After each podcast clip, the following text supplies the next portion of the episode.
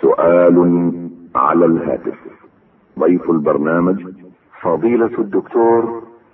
عبد الكريم بن عبد الله الخضير بسم الله الرحمن الرحيم الحمد لله والصلاة والسلام على خير خلق الله محمد بن عبد الله وعلى آله وصحبه ومن والاه أما بعد السلام عليكم ورحمة الله وبركاته وحياكم الله مستمعين الكرام إلى هذا البرنامج سؤال على الهاتف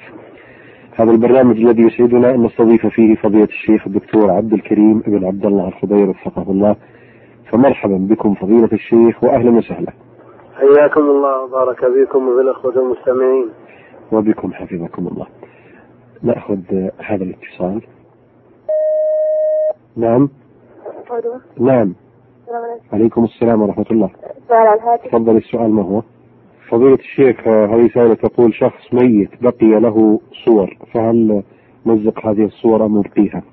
الحمد لله رب العالمين وصلى الله وسلم وبارك على عبده ورسوله نبينا محمد وعلى آله وصحبه أجمعين الأصل أن تمزق نعم كما في حديث حالي أن النبي عليه الصلاة والسلام بعثه أن لا يرى آه، صورة إلا طمسها ولا خبر مسلما إلا سواه مهم. فالأصل الصور التي لا يحتاج إليها تمزق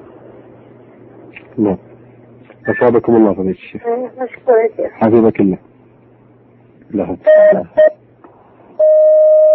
نعم السلام عليكم عليكم السلام ورحمة الله ممكن أسأل السؤال ما هو فضيلة الشيخ هذه سائلة تقول لديها آه، مجموعة من أسهم سهم البلاد وتريد أن تبيعها الآن فهل عليها زكاة أم لا؟ إذا حال عليها الحول تزكى لأنها مال تزكى إذا حال عليها الحول نعم وأما بيعها فإن كان بعد قيام البيت بينكم مزاولة أعماله فلا بأس وأما قبل ذلك فلا لأنها تبيع مالها الأول بمال جديد أكثر نعم أف- أثابكم الله فضيلة الشيخ ناخذ اتصال آخر نعم ألو السلام عليكم عليكم السلام ورحمة الله فضيلة الشيخ هذه سائلة تقول إن والدتها تريد أن تذهب إلى السوق ووالدها قد رفض ذلك والحاجة بالنسبة لأمها ملحة على ما ذكرت هذه الأخت فوجهوها حفظكم لا الله يجوز للمرأة أن تخرج بدون إذن زوجها كما أن الزوج لا يجوز له أن يمنعها مما يتعين عليها فإن آه، أحضر الحاجات بنفسه كفى وإلا فليأذن لها إذا كانت هناك حاجات ضرورية أو حاجية آه، لا يقوم بها إلا هي عليه أن يأذن لها طيب شكرا حفظك الله نعم السلام عليكم عليكم السلام ورحمة الله مساك الله بالخير أهلا وسهلا بك ما ادري يمكن يسوى تفضل الشيخ معك ويسمعك الآن جزاك الله خير يا شيخ تفضل يا أخي احسن الله عليكم آه، طال عمرك بالنسبه للرطوبه اللي تجي آه، بين آه، عند فتح الشرج إيه يعني ظهر يظهر انها عرق او مدري احيانا بعدين تروح الرطوبه هذه ما ادري هذه تنقل الوضوء ولا ما تنقل آه، العرق طاهر ما في شيء يعني ان شاء الله ما في العرق ما في شيء طاهر طيب احسن الله اليك آه، بالنسبه ل... ألم يخرج شيء من الفرج هو طاهر لا ما بشي لا حتى لما اروح اتوضا ما خلص شيء عرق عرق الظاهر ان شاء الله شيء طاهر طيب جزاك الله خير بالنسبه لصلاه الليل ايه الحين آه، انا اشوف يعني إن- يعني آه، ما ادري ايش الحكمه من اللي دائما يعني نقرا بس فيها في اخر في الركعه الاخيره اللي مسبح و آه، الكافرون و آه، إيه، جاء عن النبي عليه والله احد السلام ان الوسر يقول هذه السور الثلاث ثم اقول جاء عن النبي عليه الصلاه والسلام ان الوسر الثلاث الركعات لهذه السور آه، انا قصدي ان هل هذه بس هي هل الوتر واللي قبلها مو بوتر تبع مو تبع الوتر يعني ي- ي- تختم صلاه الليل بهذه الركعات لهذه السور لكن الصلاه اللي قبلها الوتر اقله ركعه اقل راس ركعه واكمل وادنى الكمال ثلاث لكن وأ- واكثره احدى عشره 11 نعم واللي قبلها يعني يعتبر من ان الوتر اوتر بواحده اجزاء نعم وان اوتر بثلاث لا باس يعني انا اوتر قصدي بخمس بسبع بتسع لا، لو قريت كلام واحد لا بأس وإن أوتر ب- بإحدى عشرة فمثلا مثلا يسلم من كل ركعتين اي نعم ثم يوتر بواحدة يعني لو خلصت أما ال- ال- قيام الليل المطلق الذي يقال فيه القراءة لا حد لعدده لو يصلي مثلا ركعتين ركعتين ركعتين إلى أن يخشى الفجر ثم يوتر لا مانع أن يزيد على الإحدى عشرة وعلى جزاك الله خير لو تستطيعه نعم لو أريد يستوعبه وقته لو أقدر أصلي مثلا من من غير هذه وبعد ما أصلي لي مثلا ما تيسر من آه، عشر أو عدد من الركعات أجي في آخر ركعة وأقرأ كل والله واحد وبس يعني ما أقرأ سبح الكافرون نعم إذا خشيت الصبح نعم صلي واحد وتقرأ فيها قل هو الله أحد توتر لك صلاتك يعني هذا ما ما يكون في نقص يعني لا لا ما في نقص إن شاء الله هذا كله مستحب جزاك الله خير بارك الله فيك ناخذ اتصال اخر نعم السلام عليكم عليكم السلام ورحمه الله شيخ الشيخ معك نعم. تفضل يا أخي كيف حالك خير الله يبارك فيك يا شيخ آه، الله يكرمك لو تدخل الحمام عندك آه، شريط يعني في قرآن ولا في محاضرة هل يجوز؟ بجيبك هم؟ بجيبك كله ت- تسمع إيه، بجيبك ومخفي مخفي آه، ايه داخل الجيب داخل جيب هذا إذا نسيت لا بأس وإلا فالأصل أن تخرجه يعني تحطه لم برا تخشى عليه إذا لم تخشى عليه فأخرجه من جيبك حتى تخرج أيوه، الله يجزاك خير بارك الله فيك حياك الله ناخذ اتصال آخر. نعم الو نعم السلام عليكم عليكم السلام ورحمة الله فضيلة الشيخ هذه سائلة تقول آه، إن بناتها يحضرن بعضا من صور الحيوانات لأولادهن وبناتهن وإنها متضايقة من هذا وتخشى على عبادتها فهل يؤثر هذا عليها حفظكم الله؟ التصوير حرام واقتناء الصور محرم أيضا فلا تمكنهم من هذا لا تمكنهم من هذا لا يحضرون لها صور محرمة إن أقرتهم أزمت معهم وإن أنكرت عليهم برئت لكن تحرص على أن يدخل أن لا يدخل بيتها الصور لأن الصور آه، سبب لمنع دخول الملائكة المنزل وإذا لم تدخل الملائكة المنزل لا شك انه يكون مرتعا للشياطين نسال الله العافيه. تحرص على ان تمنعهم من احضار هذه الصور. وتؤدي ل... تقدم لهم نصيحه وموعظه تحذرهم من هذه الصور ومن مغبتها. نعم أثابكم الله فضيلة الشيخ فضيلة الشيخ هذه سائلة تقول إن ابن عمة بنتها قد خطبها وظلت الخطبة أربع سنوات ثم ترك البنت فأصبح هنالك آه، شحناء بين الأم وبين هذا الابن ابن آه، أخي آه، زوجها هجرت الأم هذا ال- آه، ابن العم هذا وحدث توفي والدها عزته فقط ثم بعدها لم آه، تكلمه ولم يحدث بينهم أي صلة علما بان العائلتين غير متهاجرتين فهي تخشى ان يكون لهذا الهجر اثر على دينها وعلى أج- يعني وان تدخل في في في الحديث الوارد في آه، التحذير من هجران المسلم لاخيه المسلم. فهل لهذا وجه رغم انه ليس محرما لها؟ لا ليس من ليس من من ذوي ارحامها التي تجب صلته. لا لا شيء عليها في ذلك وهذا امر جبلي اتاب الناس عليه انه اذا حصل مثل هذا من من الطلاق انهم يهجرون لكن من امر الله بصلته لا يجوز قطعه وهذا اجنبي عنها. نعم المحرميه تستمر. نعم نعم. الحرميه تستمر لأنه زوج ابنتها هو لم لم يتزوجها يا شيخ فقط خطب البنت. إلى ما بينهم علاقة ولا شيء عليها في ذلك اللهم إلا إذا تعلق الأمر بشيء يتجه إلى الحكم الشرعي الذي هو الطلاق إن كانت كراهتها من أجل الحكم الشرعي فلا يجوز لأن هذا حكم الله وشرع الله لا يجوز أن يكره نعم وإنما إذا كانت تركته لأنه لا علاقة له بها ولا ارتباط له بها ولا بابنتها فلا شيء عليه لأنه ليس من من أرحامها الذين تجب صلتهم فضيلة الشيخ أيضا سؤالها الثالث الأخت تقول إن جدها توفي وخالها أخذ الاسم اسم جدها وقدم على البنك العقاري وبنى باسم جدها توفي الجد آه، بقي هذا الدين باسم الجد آه، والدتها متحسسة من هذا الأمر ومتضايقة فهل الدين حقيقة على الجد أم على هذا الذي استفاد من اسم أبيه وبنى هذا البيت الأصل أن الدين على الجد لأن العقد باسمه العقد باسمه والدين عليه وهذا من شؤم المخالفة وإبرام العقود التي لها ظاهر وباطن وإن وثق الناس بعضهم ببعض لكن يحصل مثل هذه الإشكالات يحصل مثل هذه الإشكالات نعم فلا ينبغي إذا كانت الأنظمة لا تجيز أن يأخذ الإنسان باسم غيره فلا يجوز له أن يأخذ ويبقى ال- القرض للجد وال- والدين عليه فضيلة الشيخ أيضا سؤالها الأخير تقول أنها تود أن تعتمر وتريد من باب الستر أن تلبس شرابا لليدين والقدمين فهل في ذلك بأس؟ أما بالنسبة للقفازين وهم شراب اليدين فلا يجوز لبسهما الن- النهي الثابت عنهما وأما ستر القدمين بالشراب ونحوه فلا بأس به إن شاء الله سلامكم الله فضيلة الشيخ جزاكم الله خير. حفظك الله له اتصال آخر نعم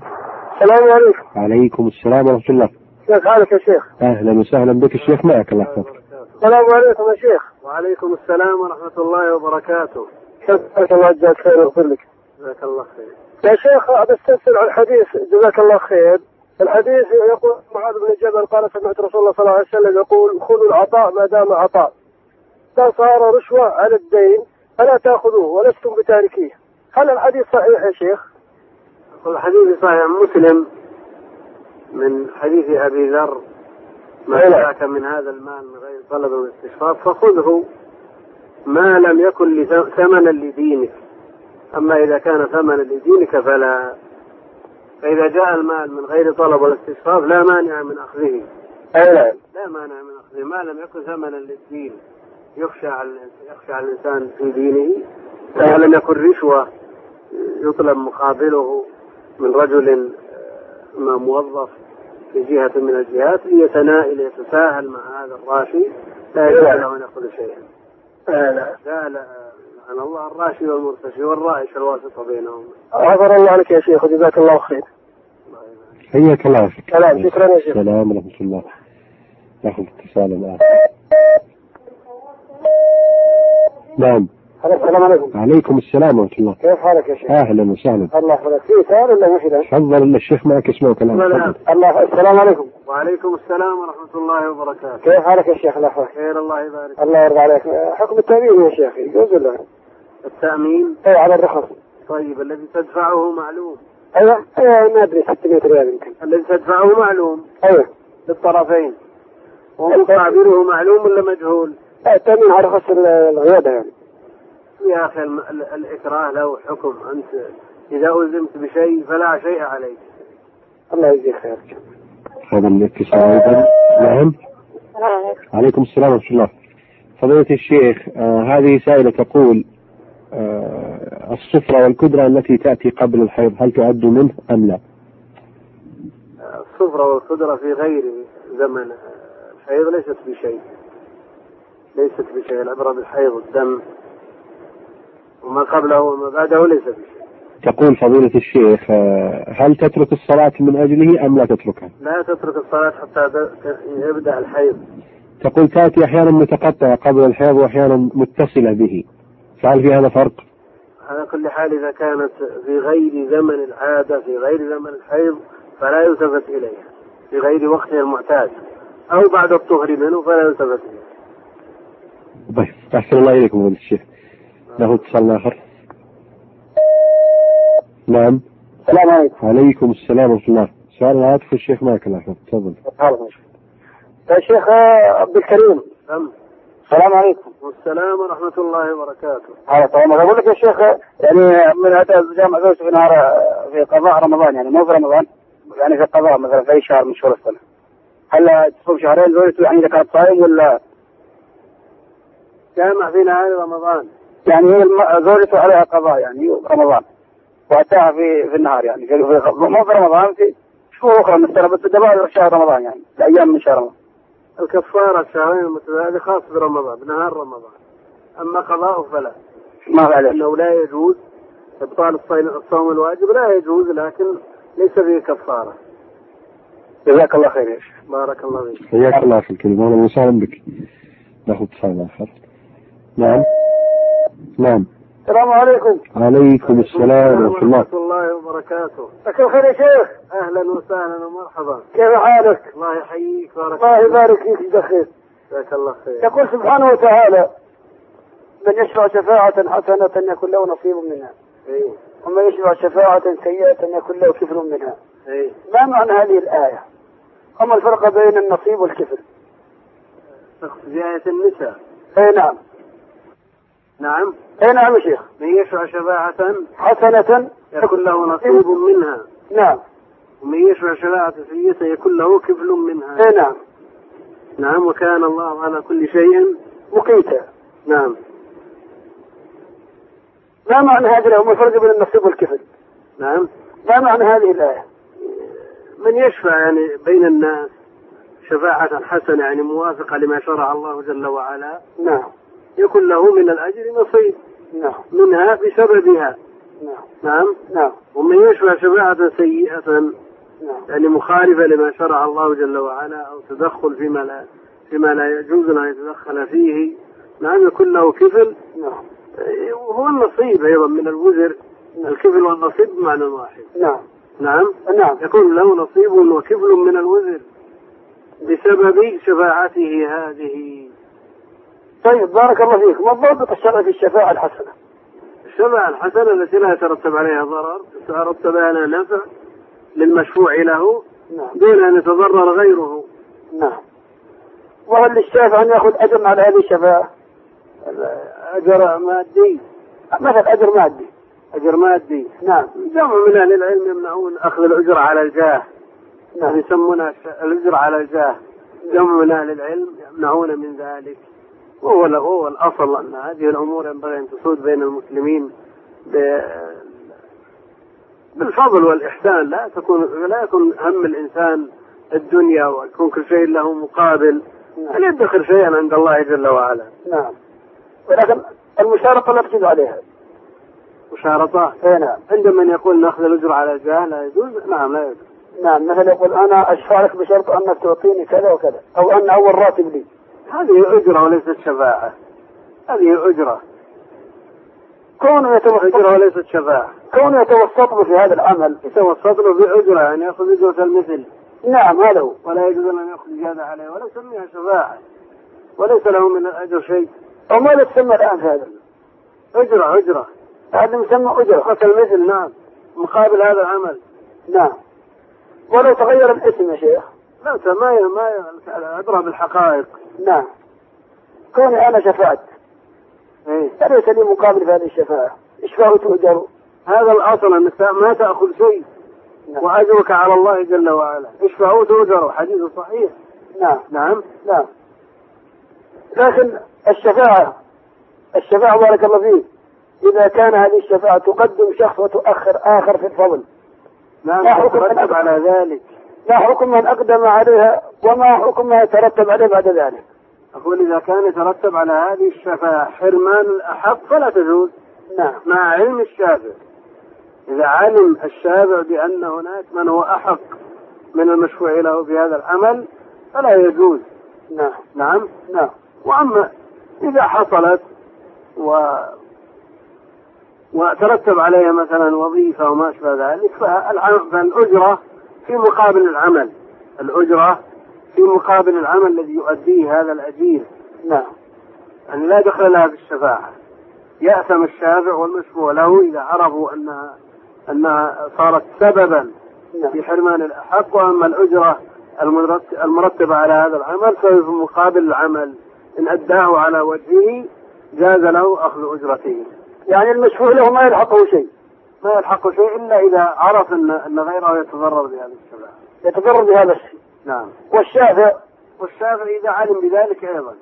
يلحقه اثم. نعم. يعني عليه يتوب ويستغفر. حرمان الاحق نعم. نعم. سؤال اخر بارك الله بالنسبه للاجره التي يتقاضاها المشفوع له بعد ذلك نعم فهي في مقابل عمله نداه على الوجه المطلوب حلت له والا فلا نعم بارك الله فيك الا بقدر ما يخل به بهذه الإجابة مستمعينا الكرام نصل إلى ختام هذه الحلقة نتقدم في ختامها بالشكر الجزيل لفضيلة الشيخ الدكتور عبد الكريم بن عبد الله الخوير الذي أجاب على استفساراتكم الهاتفية مستمعينا الكرام نلقاكم بإذن الله تعالى وأنتم بخير والسلام عليكم ورحمة الله وبركاته